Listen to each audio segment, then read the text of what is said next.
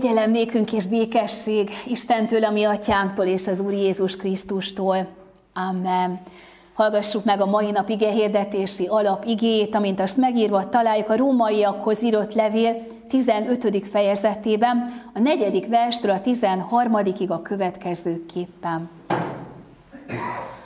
Amit hajdan megírtak, azt tanulságul írták, hogy az írásból türelmet és vigasztalást merítsünk, reményünk megőrzésére.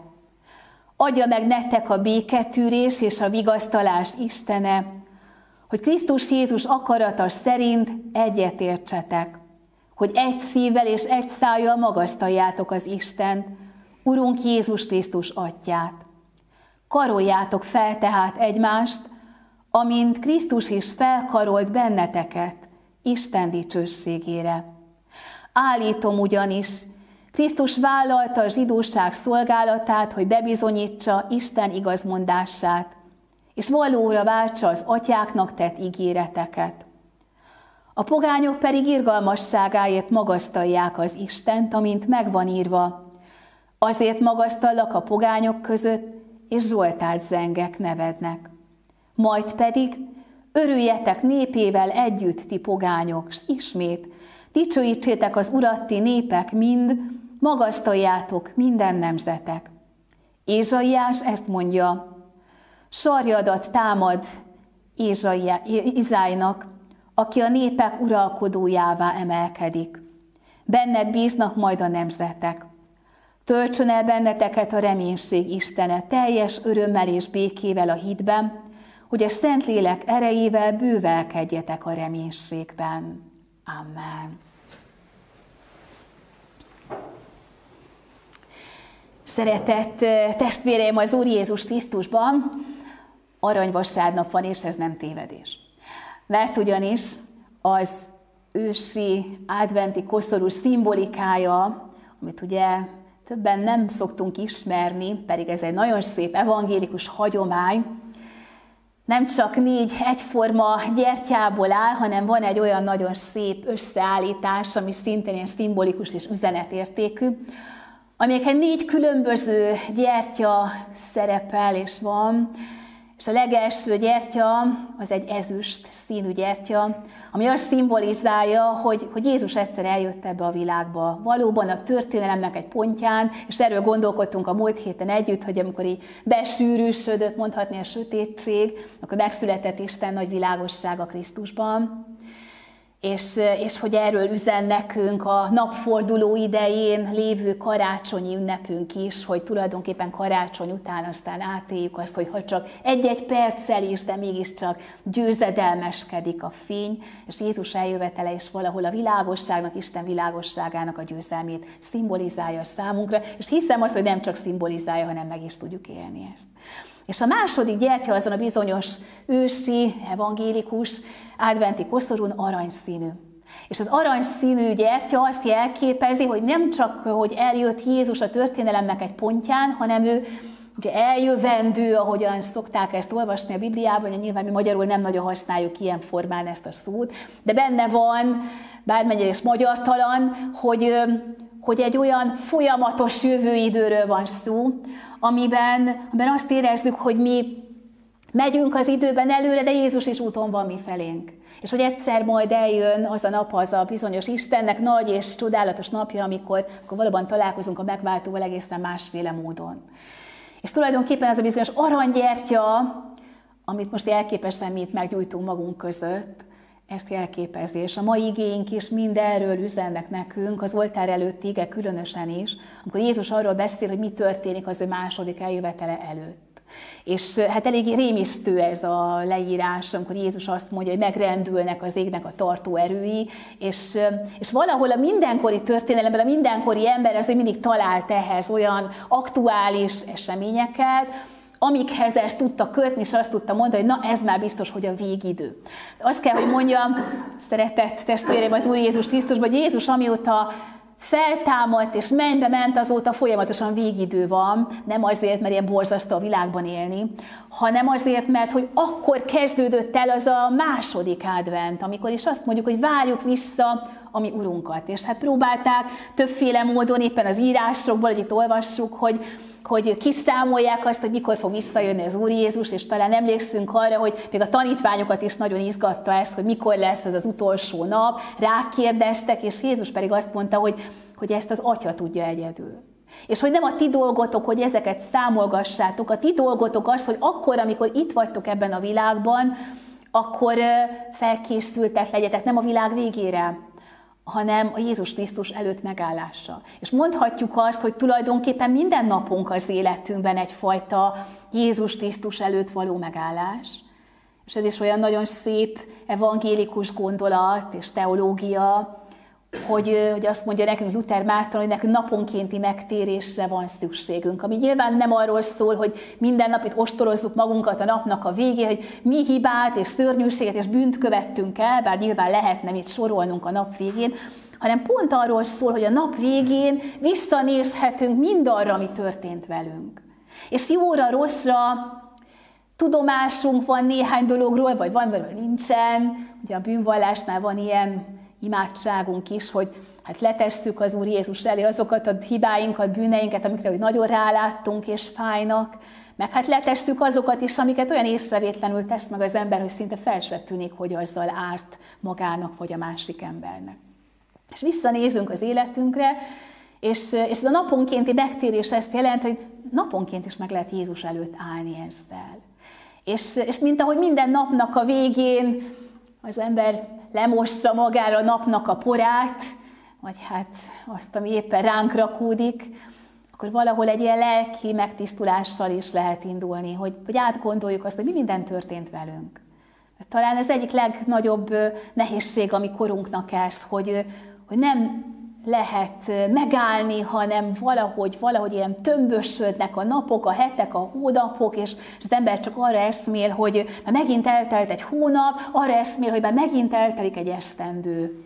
És nem is nagyon tudunk visszanézni, hogy mit tettünk, mit tehettünk, mi történt velünk.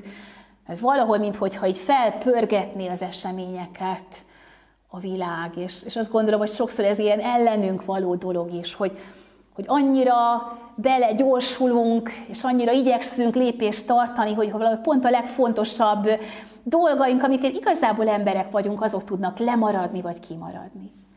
És a milyen nagy dolog, hogy, hogy karácsonyi időben az Úr Jézus emlékeztet bennünket arra, hogy, hogy megállunk majd előtte, és nap végén is megállhatunk előtte, és valahol egy kicsit úgy lehet hálát adni azokért a dolgokért, amik belefértek a napunkba, és, és letenni mindazt, ami, ami meg tudott terhelni, és hogy van hova letennünk ezt. Milyen nagy dolog ez.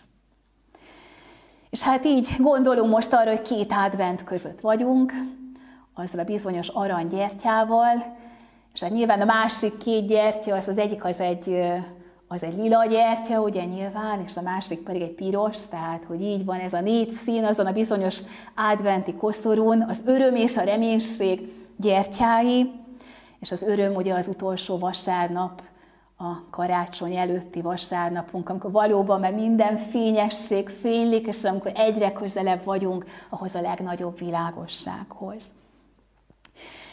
És hát ugye a mai igénk egy, egyrészt egy gyönyörű iges szakasz, és pont arra gondoltam, hogy lehetek egy picit személyes, bocsánat, hogy itt az iktatás kapcsán emlékeztem rá, hogy én kaptam egy nagyon szép igét valakitől, az egyik lelkész kollégámtól ittenitől, és hát meg is találtam ezt a gyönyörű lapot, és a mai igénknek a záró része van benne, a reménység Istene pedig töltsön be titeket a hitben teljes örömmel és békességgel, hogy bővölködjetek a reménységben a Szentlélek ereje által. És arra gondolok, hogy ugye azt írja itt az igénk, hogy amit megírtak nekünk, azt tanulságul írták meg, és hogy milyen nagy dolog, hogy, hogy kaphatunk egy ilyen igét ma ami, ami olyan, mint egy áldás. És valahol én magam is áldásként kaphattam ezt az igét, de most mi valamennyien áldásként kaphatjuk ezt az igét, hogy igen, ott vagyunk egy ilyen, egy ilyen nagyon békétlen világban, és, és lehet, hogy mindannyian átéljük ezt, hogy, hogy szinte naponként imádkozunk a békéért, és, és akkor jön egy újabb hír, hogy megint egy, egy háborús gócpont alakul ki a világban, ugye biztosan hallottátok a venezuelai történetet, És, és olyan, olyan mély szomorúság indul el az ember szívében, hogy, hogy nem, hogy fogynának ezek a békétlenség gócpontok, hanem úgy, úgy egyre több van. És persze nyilván tudjuk, hogy a világban sokkal több van annál, mint amit, ami köztudatunkban ott van. De hogy megint ott van egy pont, ahol, ahol lehet aggódni és félni. Hogy megint, megint a háború indul el, vagy indulhat el.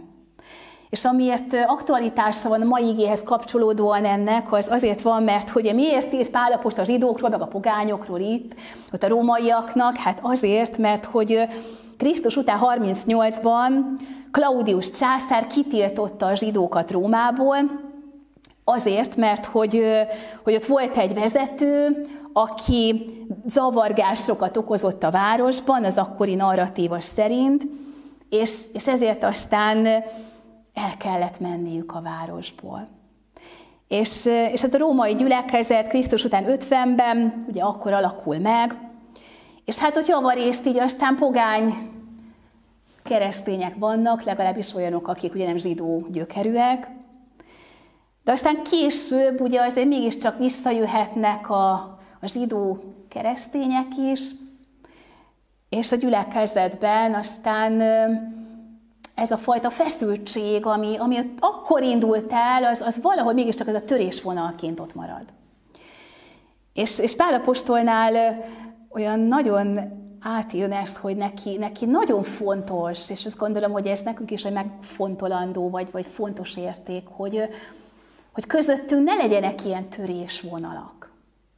És neki nagyon fáj ezt, hogy az ő ottani testvérei között ilyen törésvonalak vannak, és éppen ezért ír nekik, és tulajdonképpen ez a, ezek a gyönyörű sorok, ezek pont arra utalnak, hogy, hogy ne abban az áldatlanságban maradjanak benne, ami, ami közöttük is civódásokat, meg feszültségeket okoz. És hogyha már a karácsonyi hagyományainkról gondolkodtunk, akkor az egyik nagyon fontos karácsonyi hagyományunk az éppen azt, hogy hogy karácsony közelettével az emberek elmentek és megbékéltek egymással. Az ellenségeik és kezet fogtak velük, és nagyon fontos volt ez, hogy, hogy ne menjünk úgy bele idézőjelbe az ünnepbe, hogy, hogy ilyen törésvonalaink vannak. Egy békétlen világban az apostol arról beszél, hogy, hogy mi mégiscsak a békesség Istenéhez tartozunk.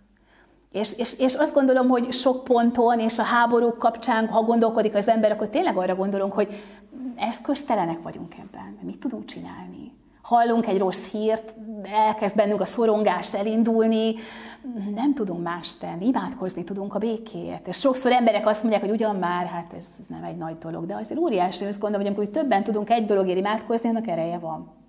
Ugye azt mondja a Bibliánk is, hogy nagy az ereje az igaz ember buzgó könyörgésének, és éppen ezért mi keresztények nem fejthetjük azt el, hogy a békért imádkozzunk.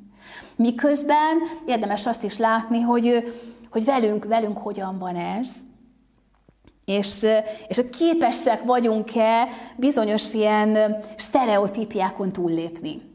Mert hogy mert hogy ott, ott abban a közösségben, és ez is olyan nagyon tanúságos dolog tud lenni, hogy azért alakultak ki ezek a feszültségek, nem azért, mert az egyik ember csinált valamit a másik ellen, hanem mert valami hírek terjengtek valakiről, hogy jó, hát igen, itt a régmúltban ez vagy az történt. És hogy milyen, milyen döbbenetes az, hogy, hogy mekkora kárt tud okozni egy közösségben is, az lehet, hogy csinálnunk se kell egymással semmit, csak, csak valami rossz dolgot továbbadni egyik a másikról vagy valami sztereotípiát továbbvinni, és hogy ebből aztán mennyi, mennyi, mennyi baj tud származni. És mennyi békétlenség tud belőle születni. Ugye az adventi időszak, az, az bőti időszak is, ugye sokszor mondtam már, amikor együtt voltunk itt, és, és hát ez mindig azért lehetőséget ad arra, hogy mi rendezzük a sorainkat. És hogy végig gondoljunk dolgokat, hogy mi miért is van. Mondtam már néhányszor, hogy, hogy egy munkakörhöz köthető képzésben vehetek részt, és ez nekem mindig egy nagyon tanulságos dolog, ahogyan a szociális intézményeket lehet járni, és egy kicsit külső szemként rálátni közösségekre. És az egyik ilyen, ilyen képzésünkön, ugye a kiégésről gondolkodtunk együtt, és végigvettük ezeket a pontokat, vagy hát stációit ennek, és az egyik ilyen stáció kapcsán egy ilyen parázsvita alakult ki ott a közösségben, és az volt a stáció, hogy, hogy olykor mi nem vagyunk arra képesek, vagy készek, hogy bizonyos feladatokat delegáljunk a másiknak. Nem adunk ki a kezünkből dolgokat. És hogy, hogy mitől lehet ez? És gondolkodott ott a közösség, hogy hát, hát nyilván nem adom ki a kezemből azt a feladatot, mert másik nem csinálja jól, mint én csinálom. Aztán, aztán van, aki meg azt mondja, hogy hát ha kiadom a kezemből, nincs fölötte kontrollom. Hát hogy lesz akkor? És, és hogy beszélgettünk ezekről, és egy nagy ráeszméléseink voltak ebben, hogy, hogy hányszor panaszkodunk arról, hogy hú, de túl vagyunk terhelve, és tulajdonképpen mögötte meg az a félelem, hogy nehogy a másik jobban csinálja, és ez kiderüljön. Vagy hogy hát ha mi nincs a kezemben, azt nem tudom kontrollálni. És annyi félelem van e mögött. És hogy milyen nagy dolog az, amikor mi, és ez valahol az önvizsgálatnak, meg a bőti időnek egy nagyon nagy lehetősége, hogy, hogy mögé nézzünk ezeknek a dolgoknak, hogy bizonyos nyomorúságaink mögött mi van. Mert néha mondunk valamit, ami, ami azt gondoljuk, hogy mögötte van, és sokkal több dolog van mögötte, sokkal mélyebben van a gyökere annak a történetnek.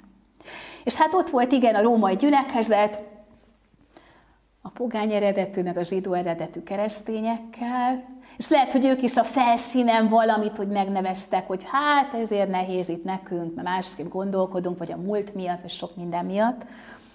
De hogy ha mögé nézzünk ennek, és ez az, amire az apostol bennünket megtanít, akkor a legalján nem az van, hogy ki miért mit hibázott el, hanem valami sokkal nagyobb dolog van legalján, ami megalapozottságunk.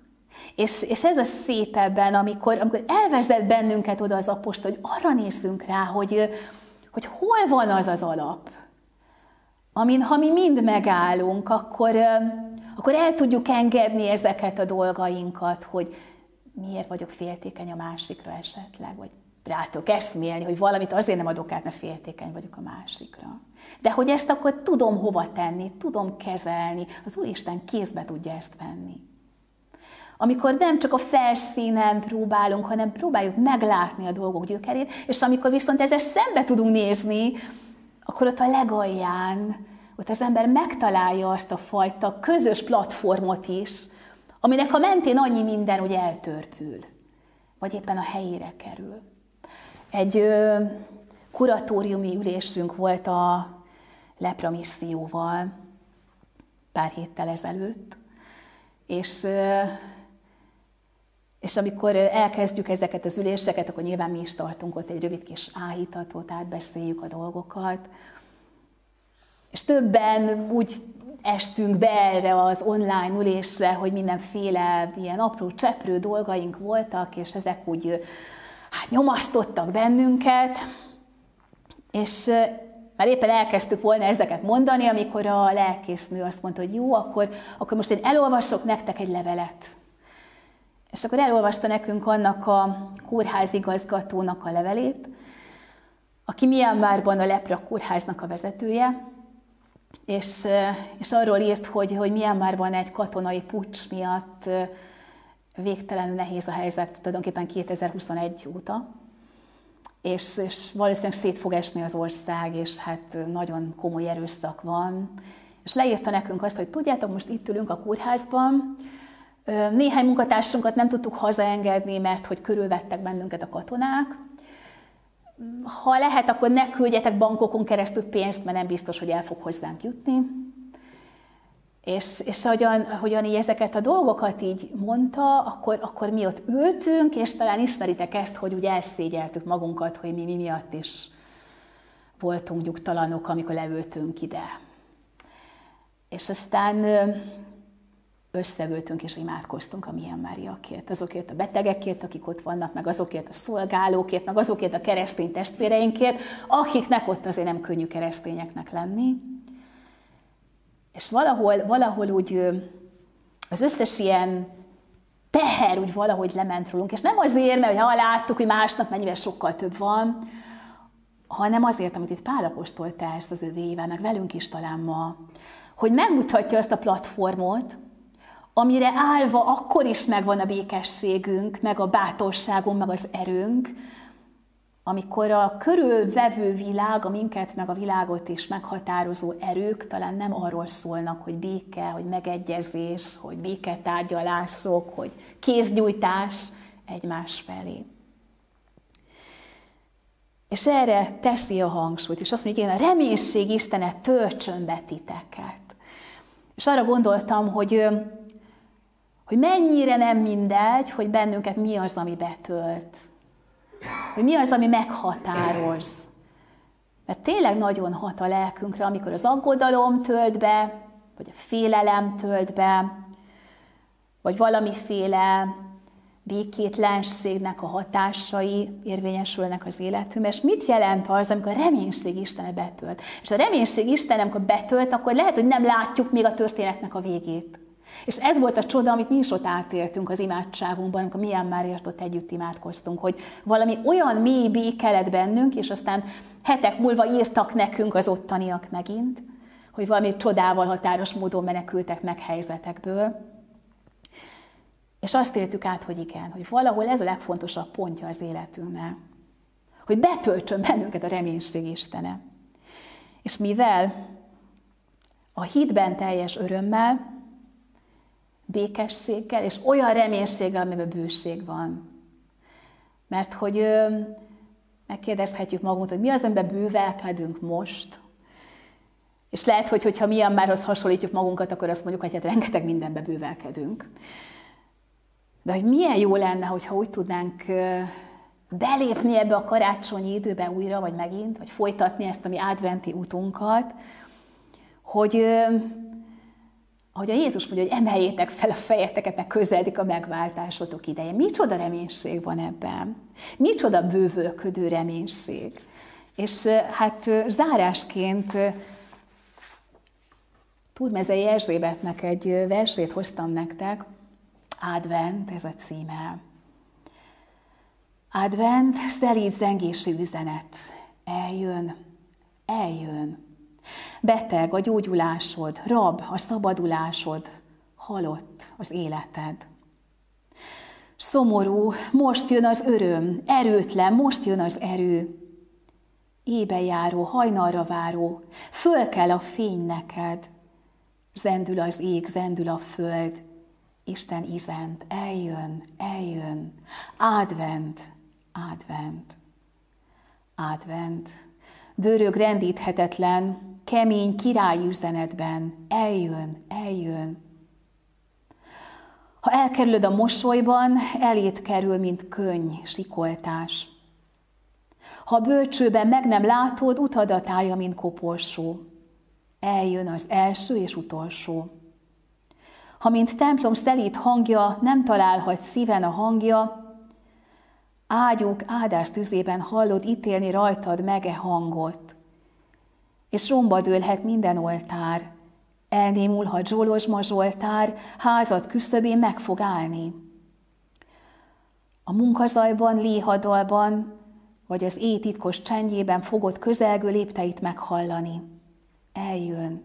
Ki nem kerülheted. Ha kikerülöd, mint kegyelmet, úgy kell bevárnod, mint ítéletet. Hallod? Hallod? Mozdul az ég, mozdul a föld. Isten izent eljön, eljön, advent. És végül újra az ige. A reménység Istene pedig töltsön be a hitben teljes örömmel és békességgel, hogy bővölködjetek a reménységben a Szent Lélek ereját.